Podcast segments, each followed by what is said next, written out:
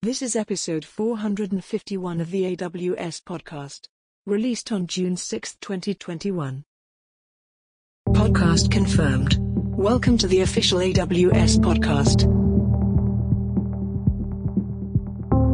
Hello everyone and welcome back to the AWS podcast. Simon Leisure here with you. Great to have you back, flying solo for this particular update show, but Nikki will be back.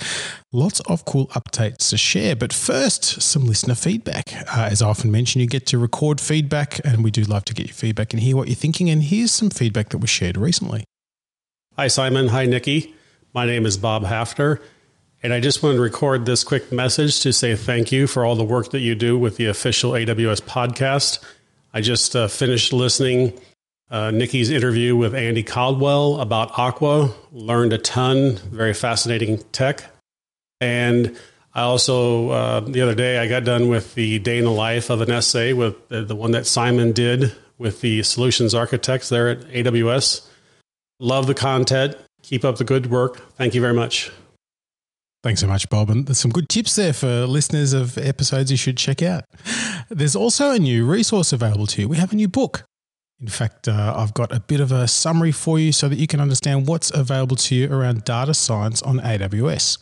So the question is, are you working with AI and machine learning and curious how to successfully build and deploy data science projects on AWS? Or you can check out the new book, Data Science on AWS, which is authored by AWS developer advocates Chris Fregley and Anchi Barth.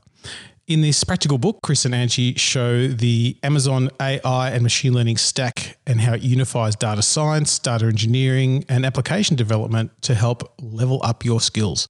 This guide shows you how to build and run pipelines in the cloud, then integrate the results into applications in minutes instead of days. Sounds good to me. Throughout the book, authors Chris and Anchi also demonstrate how to reduce cost and improve performance. You can check it out. Link in the show notes, also, of course, on Amazon.com.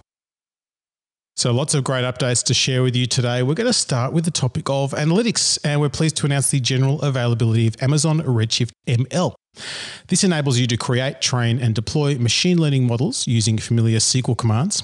And with Amazon Redshift ML, you can leverage Amazon SageMaker, which is a fully managed machine learning service, without moving your data or learning new skills. So this makes it really easy for you to get up and running because Amazon Redshift ML automatically discovers the best model and tunes it based on training data using Amazon SageMaker Autopilot. And this means that you don't have to make too many decisions to get things going. And it also leverages your existing cluster resources for prediction so you can avoid any additional Amazon Redshift charges as well. So very good capability. AWS Glue DataBrew has added new nest and unnest transformations, which let users pack or unpack data into columns to manipulate their data sets. So this is useful if you're extracting data from nested JSON string fields or combining data without writing any code. And if you've ever wrangled JSON nested string fields, you'll know that's going to make life a bit easier. Some updates for Amazon EMR Elastic MapReduce. The 6.3 release version supports a whole bunch of new capabilities, including Apache Spark 3.11. And it also now supports Amazon EC2 on-demand capacity reservations. When rotating a long-running cluster, you might have strict requirements on the instance types and availability zones for the new instances that you provision. Using capacity reservations, you can get a capacity assurance to complete the cluster rotation without interruptions.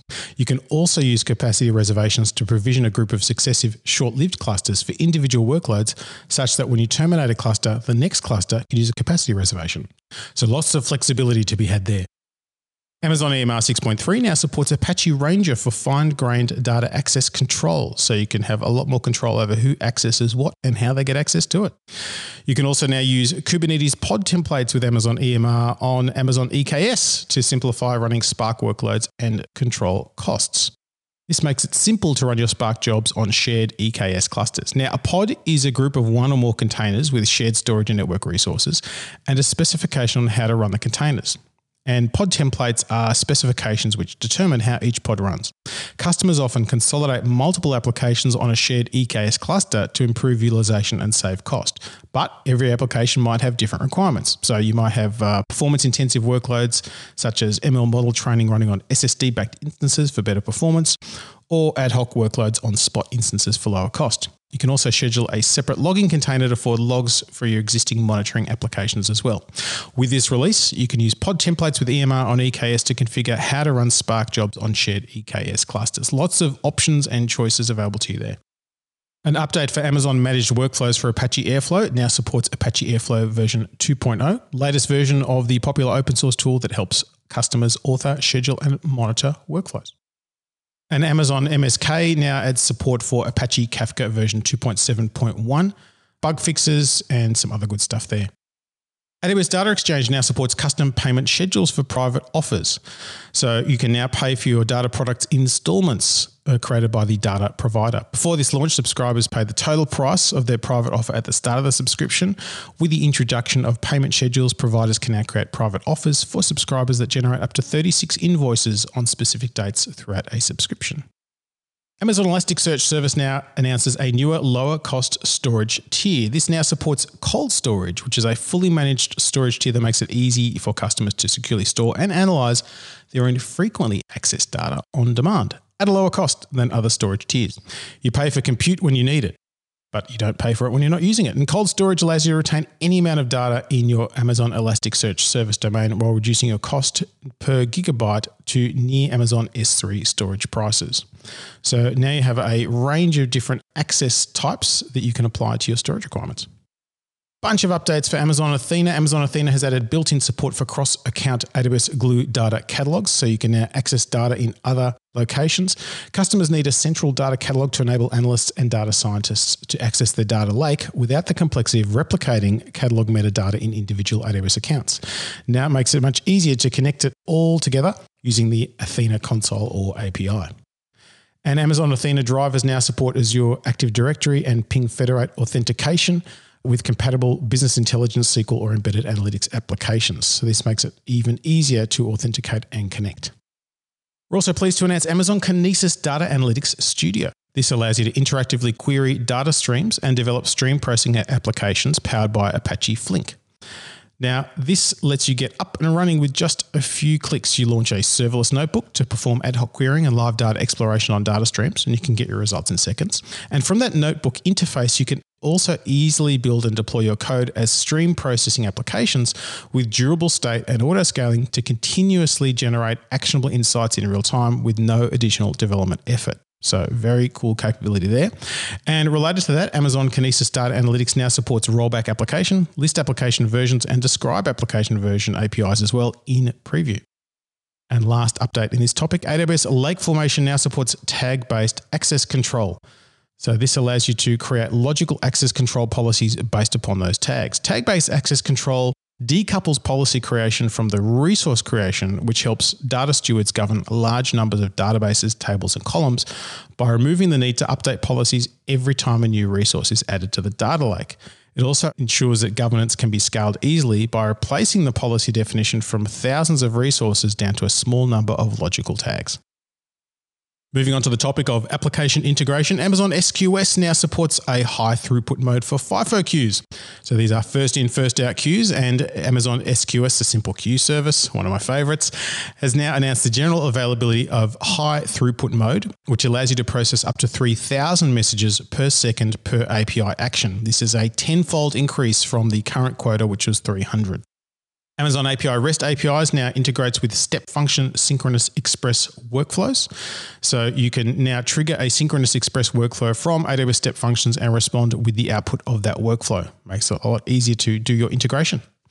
And speaking of integration, Amazon EventBridge now supports sharing events between event buses in the same account and region. So you can use this to aggregate all your events from different event buses into a single event bus. The bus of buses. You can also fan out events from a single event bus to other event buses, making it easier to decouple applications and produce more extensible, maintainable, event-driven architectures within your organization. Speaking of Step Functions and EventBridge, AWS Step Functions now supports custom events to Amazon EventBridge. So this enables you to send custom events from your Step Functions workflows to an EventBridge event bus without writing custom code. You can now emit custom events from your workflows that allow loosely coupled applications to react to steps in your business logic, orchestrated by Step Functions. You can also use this integration to send events to applications in a different region or a different account by using EventBridge's cross-account and cross-region capabilities. Quick update for Amazon MQ. It now supports ActiveMQ version 5.15.15, several fixes and new features. And Amazon AppFlow now expands its features with Marketo. So Amazon AppFlow is a fully managed integration service that allows customers to securely transfer data between AWS services and cloud applications. And it now has additional features with Marketo. You can now select leads and activities objects in Marketo and move them into AWS services like the Simple Storage Service, Redshift, or Amazon Lookout for metrics. In addition, customers can also synchronize these objects with Salesforce, Snowflake, and Upsolver, or create new leads objects in Marketo based on data in Amazon S3 or Salesforce. Moving on to the topic of business applications, WK WebView now supported with Amazon Chime SDK for JavaScript. So this enables developers to support audio and video functionalities in an iOS WK WebView component. And what this means is developers can now use the Chime SDK for JavaScript within a native iOS's application component to enable audio and video capabilities. Basically, use the same SDK, get twice the goodness. Moving on to the topic of compute, Amazon Elastic Container Service Anywhere, ECS Anywhere, is now generally available. This is a new capability of Amazon ECS. It provides a fully managed container orchestration service that enables customers to run and manage containerized applications on premises using the same APIs, cluster management, workload scheduling, monitoring, and deployment pipelines that they use with Amazon ECS today. Customers can use Amazon ECS Anywhere on their own infrastructure by connecting their servers or instances to the managed Amazon ECS control plane. And enterprises who need to keep their data on premises for latency or regulatory reasons can now use a single and consistent cloud-managed container orchestrator across their hybrid footprint. AWS Container Optimizer has enhanced the EC2 instance type recommendations. Now, this is a great service that recommends optimal AWS resources for your workloads to reduce cost and increase performance using machine learning to analyze historical utilization metrics. And so there are some additional new capabilities, including a recommendation quality improvements. So it now considers things like network packets per second, local storage throughput, local storage IOPS, etc., etc. It also now supports 153 more EC2 instance types, and it also provides deeper insights into recommendations by identifying specific resource dimensions that were over or under provisioned, so you can understand what it's doing. And it also provides platform difference information as well, so you can easily identify any potential changes, so network drivers, NVMe drivers, etc. And also AWS Compute Optimizer now supports exporting Amazon EBS volume and AWS Lambda function memory size recommendations as CSV files to S3, so you can do all kinds of cool analytics. Amazon EC2 Autoscaling has introduced predictive scaling as a native scaling policy. So you can now proactively scale out your autoscaling group to be ready for upcoming demand. Now, this avoids you having to over-provision capacity, which means you can keep your costs low whilst ensuring your application is responsiveness. Now, previously you could do this only through the AWS autoscaling plans, but now it's built in as a native capability. Quick update for Amazon Lightsail DNS. It now supports pointing root domains to Lightsail container services. Now, Lightsail DNS already supported creating CNAME records mapping to your container services. With this launch, Lightsail DNS supports aliasing your custom root domain to your container service default domain, which wasn't possible before. So now you can create an A or quadruple A record in your Lightsail hosted DNS zone, pointing to the zone apex to a container service. And DNS management is free within Lightsail. AWS Lambda extensions are now generally available. These are a new way to integrate your favorite operational tools for monitoring, observability, security, and governance with AWS Lambda. So starting today, extensions are generally available with new performance improvements and an expanded set of partners, including Imperva, Instana, Sentry, Site 24/7, and the AWS distro for OpenTelemetry. So extensions use the Lambda Runtime Extensions API to integrate deeply into the Lambda environment. They control and participate in all phases of the Lambda lifecycle. So this is function initialization, invocation, and shutdown.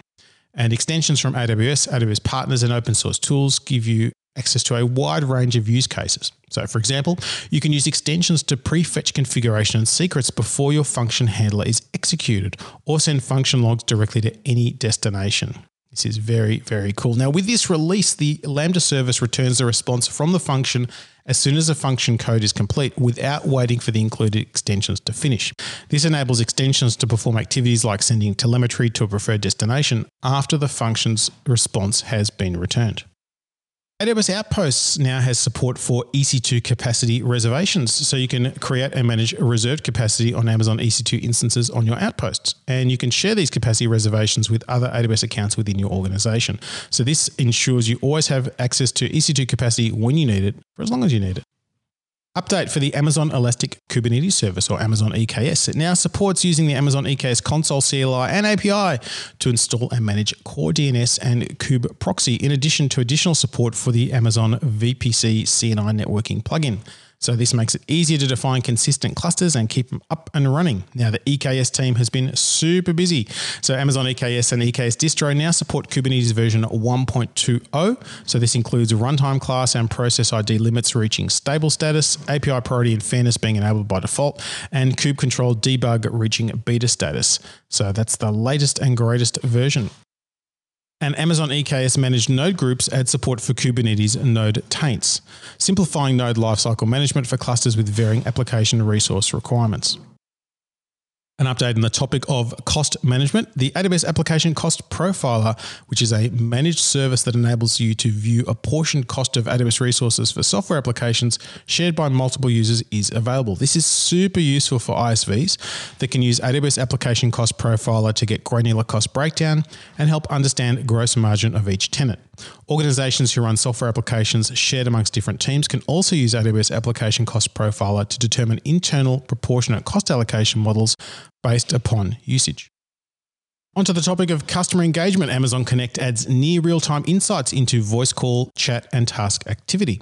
It now allows customers to subscribe to a near real-time stream of contact events, so things like voice calls, chats, and tasks, and the events, things like call is queued, into your Amazon Connect contact center. Now, what this allows you to do is to create analytics dashboards to monitor and track contact activity and integrate into workforce management solutions to better understand contact center performance, or to integrate applications that react to events, so things like call disconnected in real time. Now, these Amazon Contact events are published via Amazon EventBridge and can be set up in a couple of clicks by going to the Amazon EventBridge AWS console and creating a new rule. Moving on to the topic of databases, Amazon RDS for Oracle now supports multi-tenant container databases. So this supports the creation of a DB instance with a single pluggable database using the Oracle multi-tenant architecture. This enables the DB instance to operate as a multi-tenant container database, or a CDB. A PDB is a set of schema objects and non-schema objects that logically appear to a client as a non-CDB. It's all very Inception-like, but all you need to know is that you can now do it. And Amazon RDS for Oracle now also supports the April 2021 patch set updates for Oracle Database 12.1 and also the April 21 release updates as well, to keep you all up to date and secure. Amazon Aurora with MySQL compatibility now supports T3 large instances. So this is in addition to the T3 medium, small, and R5 ones that were already available. So this is really useful for smaller workloads like test, dev, and QA. Amazon Aurora MySQL has also improved the availability of read replicas. It now maintains read availability through write node restarts. Previously, when a writer node restarted, all the nodes in the Aurora MySQL cluster restarted as well. With today's launch, reader nodes will continue to serve read requests during a writer node restart, which improves the read availability of the cluster. We're also happy to announce that Postgres 12.5 support has been introduced for Amazon RDS on AWS Outposts. So if you want to use that in production, you can go right ahead. And there are also new patch releases for Amazon Aurora Postgres SQL that are available as well, to keep you latest and greatest and up to date. And Amazon RDS for SQL Server now supports managed disaster recovery with Amazon RDS cross-region automated backups. This feature extends upon the existing RDS backup functionality, giving you the ability to set up automatic replication of system snapshots and transaction logs from a primary AWS region to a second AWS region. Now, the Amazon RDS cross-region automated backups feature enables disaster recovery capability for mission-critical databases by providing you the ability to restore your database to a specific point in time within your backup retention period. So it means you can pick up when you need to go from to make sure you're running pretty well. Now, Amazon RDS for SQL Server supports this feature for SQL Server 2014 and later, and you can now use this feature between US East 1 and US West 2, EU Central 1, EU West 1, and from AP 1 Northeast to AP Northeast 3. More to come. You can now manage your Amazon key spaces for Apache Cassandra service quotas through the service quota console. So if you want to see what you're at in terms of your limits and make changes, you can. Amazon DynamoDB global tables now support AWS CloudFormation. So if you want to build those, you can do that with CloudFormation. And if you're thinking about developing applications with Amazon DynamoDB, there's a new curriculum of 3 free digital courses to help you accelerate those skills.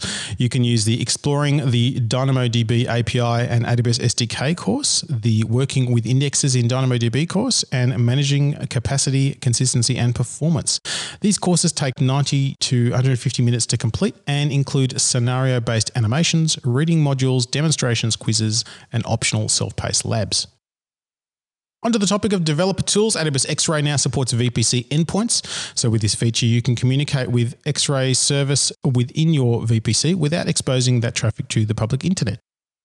And AWS Toolkit for Visual Studio Code has added Java and Go support for serverless applications. So using the AWS Toolkit for VS Code, customers can now create, locally debug, and deploy AWS Lambda functions written in Java and Go. And Java users will be able to step through debug Lambda functions built with Maven and Gradle in Java 8, Java 8AL2, and Java 11, while Go users will be able to do the same with Lambda functions built in Golang 1.14+.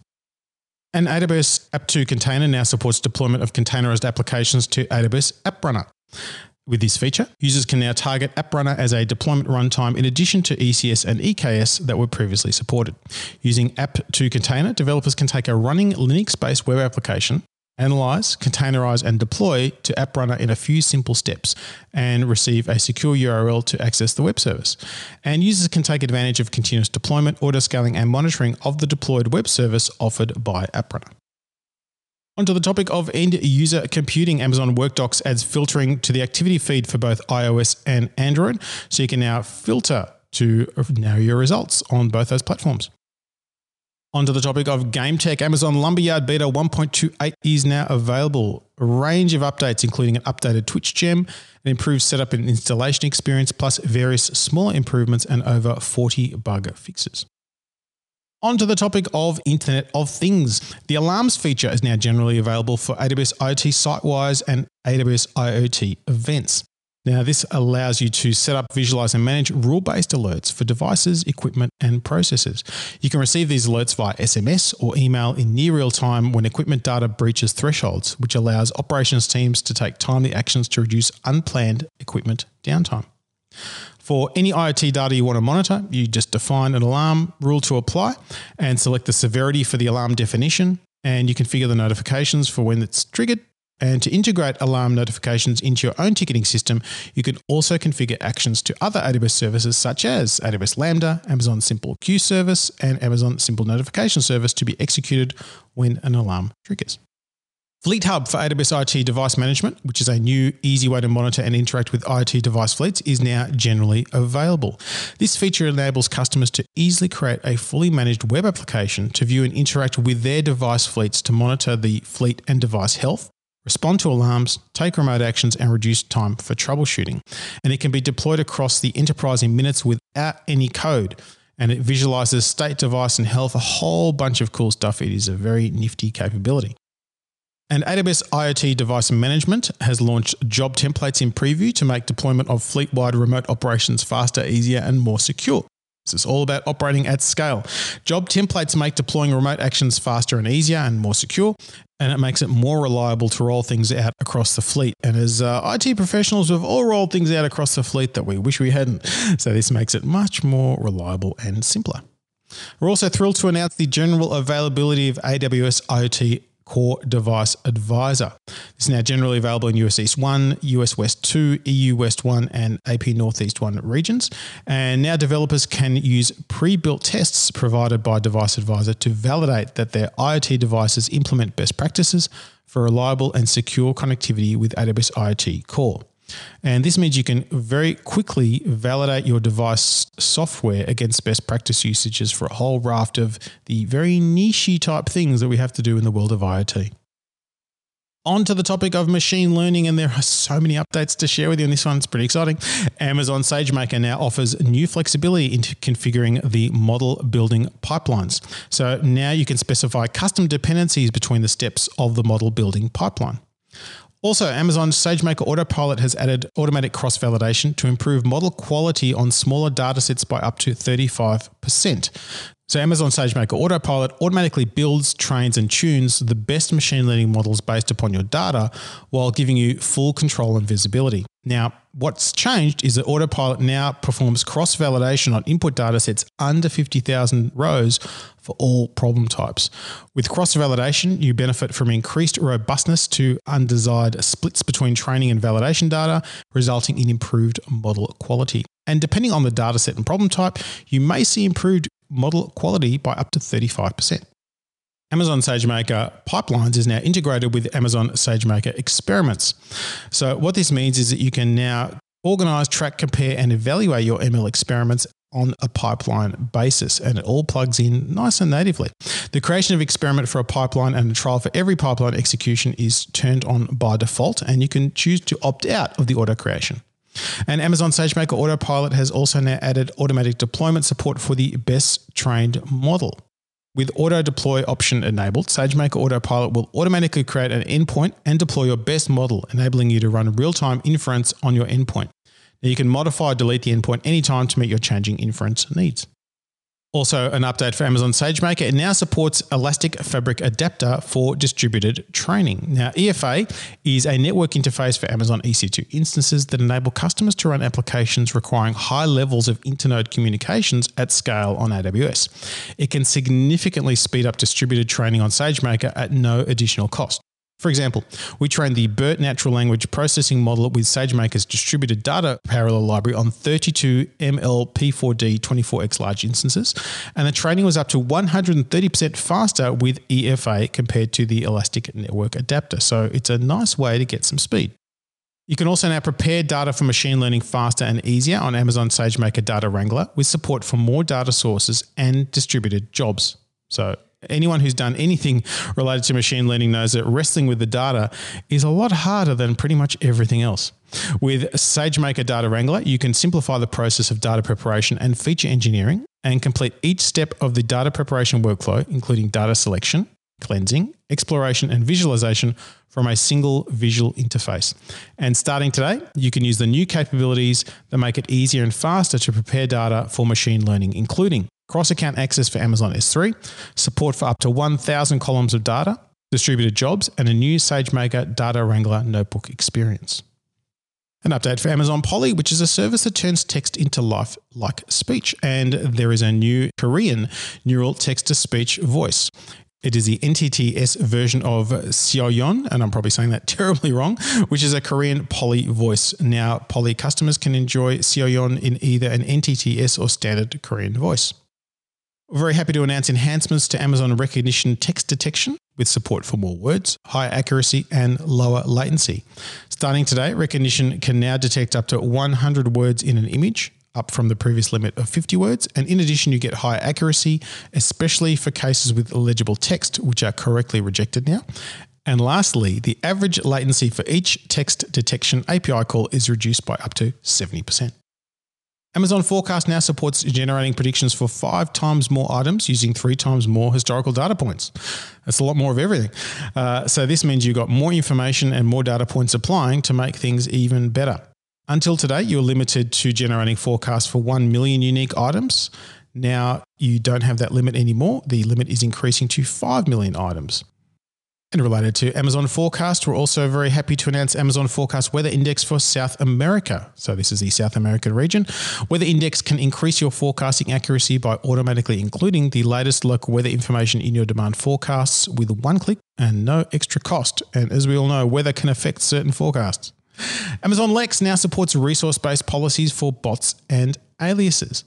A resource-based policy defines which AWS IAM users' roles and AWS services have access to your Amazon Lex bot or a specific alias in the bot. And speaking of Lex, the serverless bot framework adds new integrations for customers to expand the use of their Amazon Lex chatbots. The solution now enables customers to explore three types of Amazon Lex V2 integration with AWS Lambda. Firstly, it enables the chatbot to use an AWS Lambda function for intent fulfillment and for storing the intent data into an Amazon DynamoDB table. Second, it enables a chatbot to use AWS Lambda function for slot validation by retrieving data from Amazon DynamoDB. And third, it allows the chatbot to connect to external APIs via the AWS Lambda function. Amazon Transcribe Medical now provides automatic protected health information PHI identification for batch processing. With automatic PHI identification, customers can now reduce the cost, time and effort spent on identifying this type of content from both live audio streams and static recordings.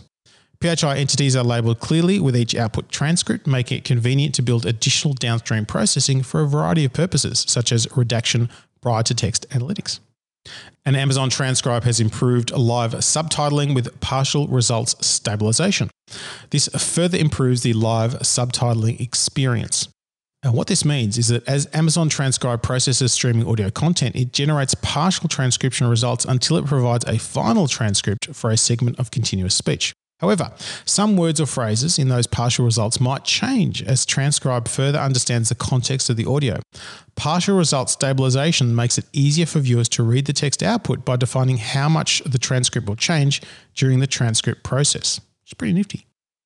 And a quick update for Amazon Fraud Detector. It now supports AWS CloudFormation. So if you want to automatically create and configure the Amazon Fraud Detector resources, such as detectors and rules, along with the rest of your infrastructure, this will do it for you. Moving on to the topic of management and governance, we're happy to announce Amazon CloudWatch Resource Health. This is a new feature that enables you to automatically discover, manage, and visualize the health and performance of Amazon Elastic Compute Cloud hosts across your applications in a single view. With Resource Health, you can visualize the health of your EC2 hosts in a map or list by performance dimension such as CPU or memory, and slice and dice hundreds of hosts using tags and available filters such as instance type, instance state, and status check. This helps you reduce your mean time to resolution by easily isolating EC2 hosts that are performing suboptimally. Amazon CloudWatch Logs now has dimension support for metrics filters. So this allows you to create filter patterns to search and match items, phrases, or values in your CloudWatch log events. You can now turn these into metrics that you can graph in CloudWatch metrics or use it to create a CloudWatch alarm. And you can now create metrics from JSON or space delimited logs with up to 3 dimensions, where a dimension is a key value pair that's part of the identity of a metric. So for example, using dimension support for metric filters, you can now answer questions such as how many errors were emitted in logs from an application. Amazon CloudWatch Log service limits can now be managed with AWS service quotas. So if you want to see your limits, you can just jump right into the console and see what they are. And Amazon CloudWatch Application Insights now supports container monitoring. This supports applications deployed in the Amazon Elastic Container Service, ECS, Amazon Elastic Kubernetes Service, EKS, and Kubernetes on EC2 containers running on AWS with CloudWatch Application Insights. With the addition of container workloads, customers can now have an easy path for setting up and managing and monitoring applications along with the container service itself and the container cluster the application is running within. We're monitoring everything. Application Insights will process logs and CloudWatch metrics in addition to those collected from Container Insights for ECS, EKS, and Kubernetes on EC2. Gives you the status of memory, CPU, and containers, including node and pod metrics. Application Insights will not only automatically set up the optimal metrics, telemetry, and alarms for your application type, such as .NET, Java, or SQL Server, it'll also analyze and report issues as they occur while providing analysis reports and recommended corrective actions for detected problems. Quick update for Amazon CloudWatch Synthetics. It now supports cron expressions for scheduling. So this gives you flexibility when scheduling canaries to monitor your endpoints. For example, you can run a canary every minute on weekdays between 8 AM and 5 PM. Alternatively, you can schedule a canary to run the third Tuesday of the month at 12 PM. Basically, it allows you to get complete flexibility of scheduling, proving yet again that knowing cron and SQL will get you very far.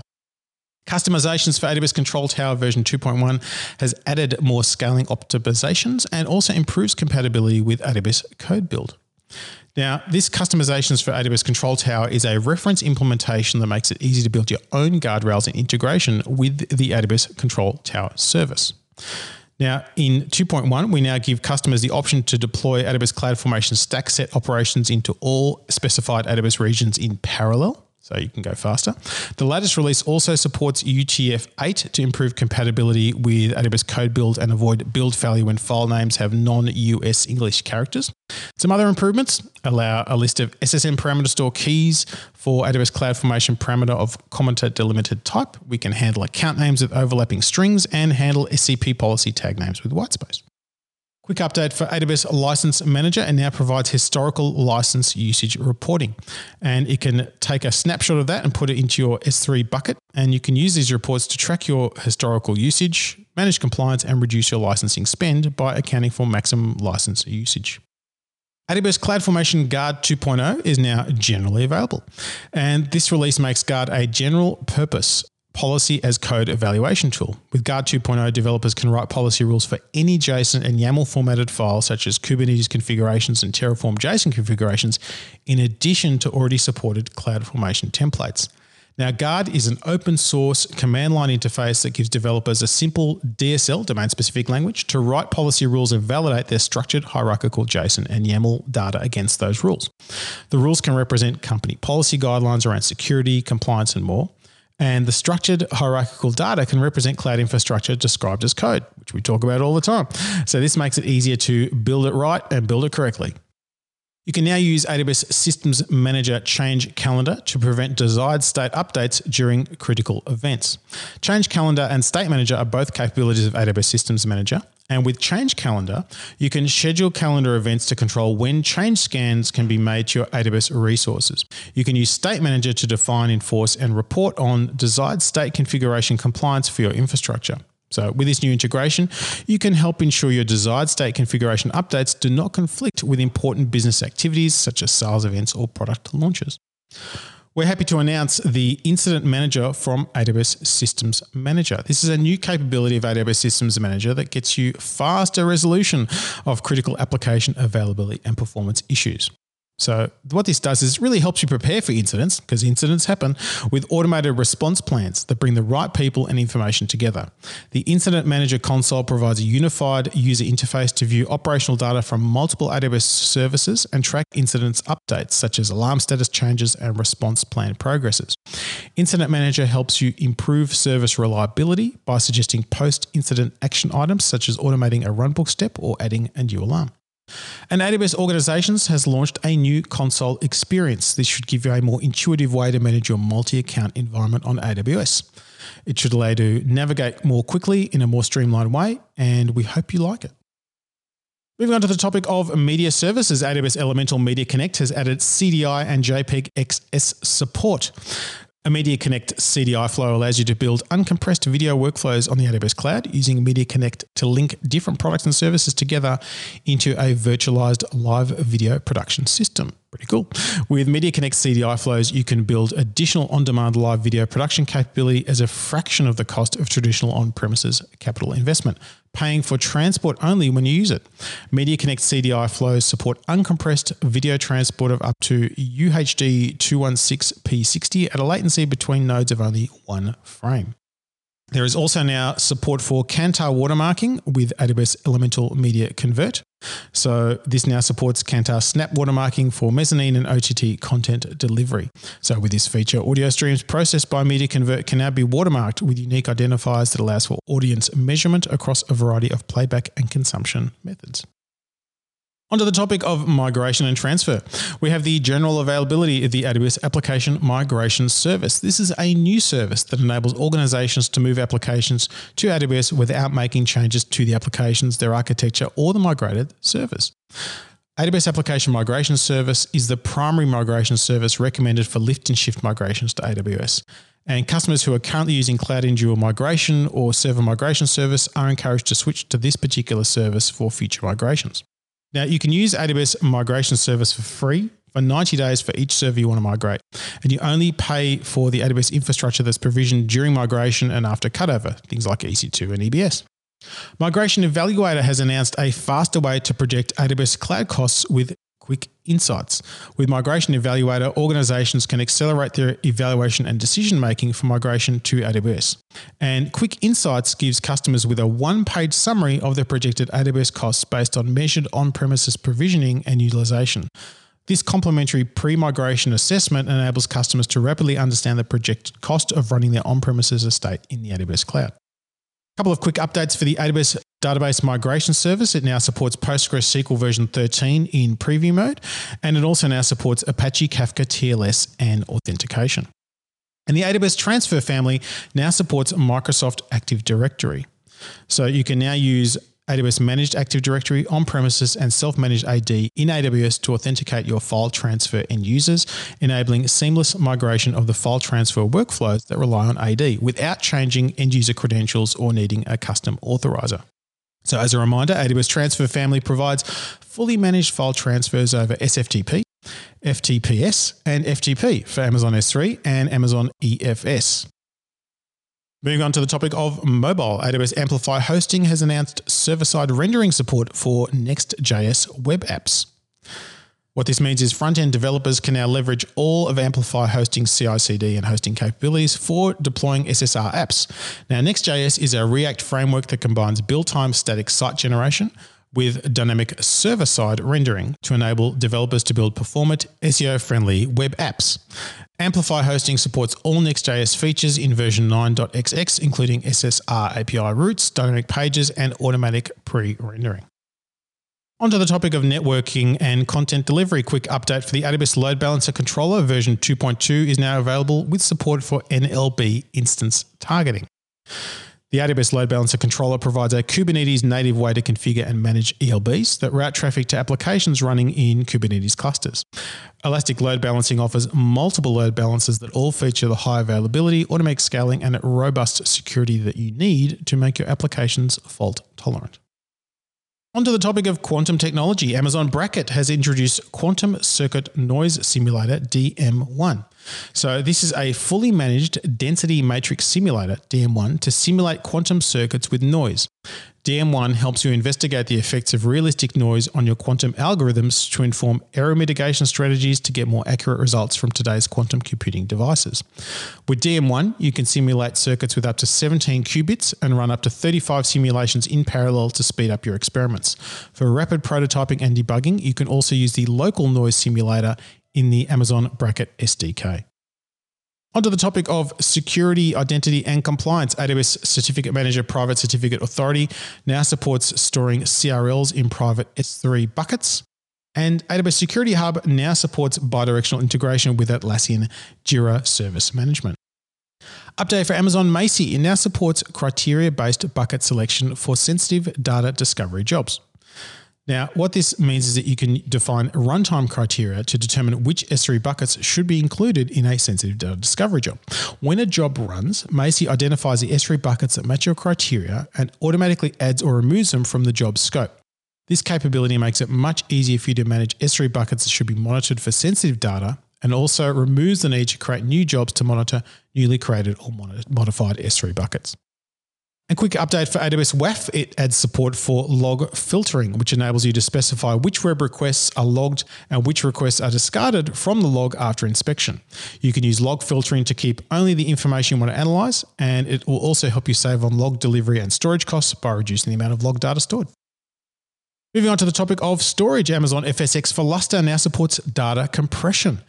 So starting today, you can activate data compression on all FSx for Lustre file systems, and it enables you to reduce storage consumption of both your file system storage and your file system backups. Amazon Elastic File System, EFS, now supports longer resource identifiers for newly created file systems and mount targets. You can opt into this change by using the API, command line interface, CDK, and other things like the console. From now until the end of September 2021, you can test your workloads with the longer format and opt in when you're ready. After September 2021, all new resources will be created with longer IDs by default. Note that the new format will only apply to newly created resources. Your existing resources won't be affected. But we strongly recommend testing your systems and opting in to longer ID format across your accounts before that timeline. The current format is a resource identifier followed by an 8-character string. The new format will be the same resource identifier followed by a 17-character string. The Amazon EBS Container Storage Interface CSI driver is now generally available. This makes it easy and simple to configure and use block storage for applications running on both EKS, the Amazon Elastic Kubernetes Service, and self-managed Kubernetes clusters running on AWS using standard Kubernetes interfaces. The driver implements operations required by the CSI specification to provision, attach, mount an EBS volume into a Kubernetes pod, and the driver supports advanced EBS configurations including volume encryption and IOPS sessions. On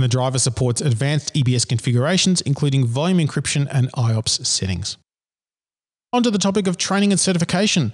There is a new digital training and AWS certification guide for AWS end-user computing. These are 7 free digital courses that are being added to the series of AWS End User Computing Digital Training Curriculum. And these relate in particular to Amazon Workspaces, some deep dives there, and Amazon AppStream 2.0 primers to figure out how to use those particular services for your use case. And our last topic today is the topic of support. AWS Premium Support has launched Support Automation Workflows, or SOAR, runbooks for self-service diagnosis and remediation. Also, we are launching additional advanced runbooks that will be available to enterprise and business support customers for faster issue resolution. You can utilize these runbooks built by AWS Premium Support in your AWS accounts to help diagnose and resolve common issues. These runbooks follow AWS best practices and lessons learned from supporting thousands of customers. For example, you can use the AWS Support Collect EKS Instance Logs runbook to gather operating system and relevant log files from Amazon Elastic Kubernetes Service to troubleshoot any cluster issues. Support automation workflows utilize AWS Systems Manager runbooks to assist you in resolving all different kinds of problems in a much easier way. So get on board. And that's it for all the updates today. Lots and lots of cool things. I want to make a special shout out to Andrew, who is my editor, who goes through my episodes and cleans them up afterwards and tries to make them as listenable as possible, because we're on lockdown at the moment in Melbourne, Victoria, and I have recorded this from my kitchen table and my dog has not been helpful. So apologies for any background noise, but I hope it was okay. We do love to get your feedback. AWSpodcast@amazon.com is the place to do that. Plus you can leave recorded feedback as well via the website. And of course, until next time, keep on building.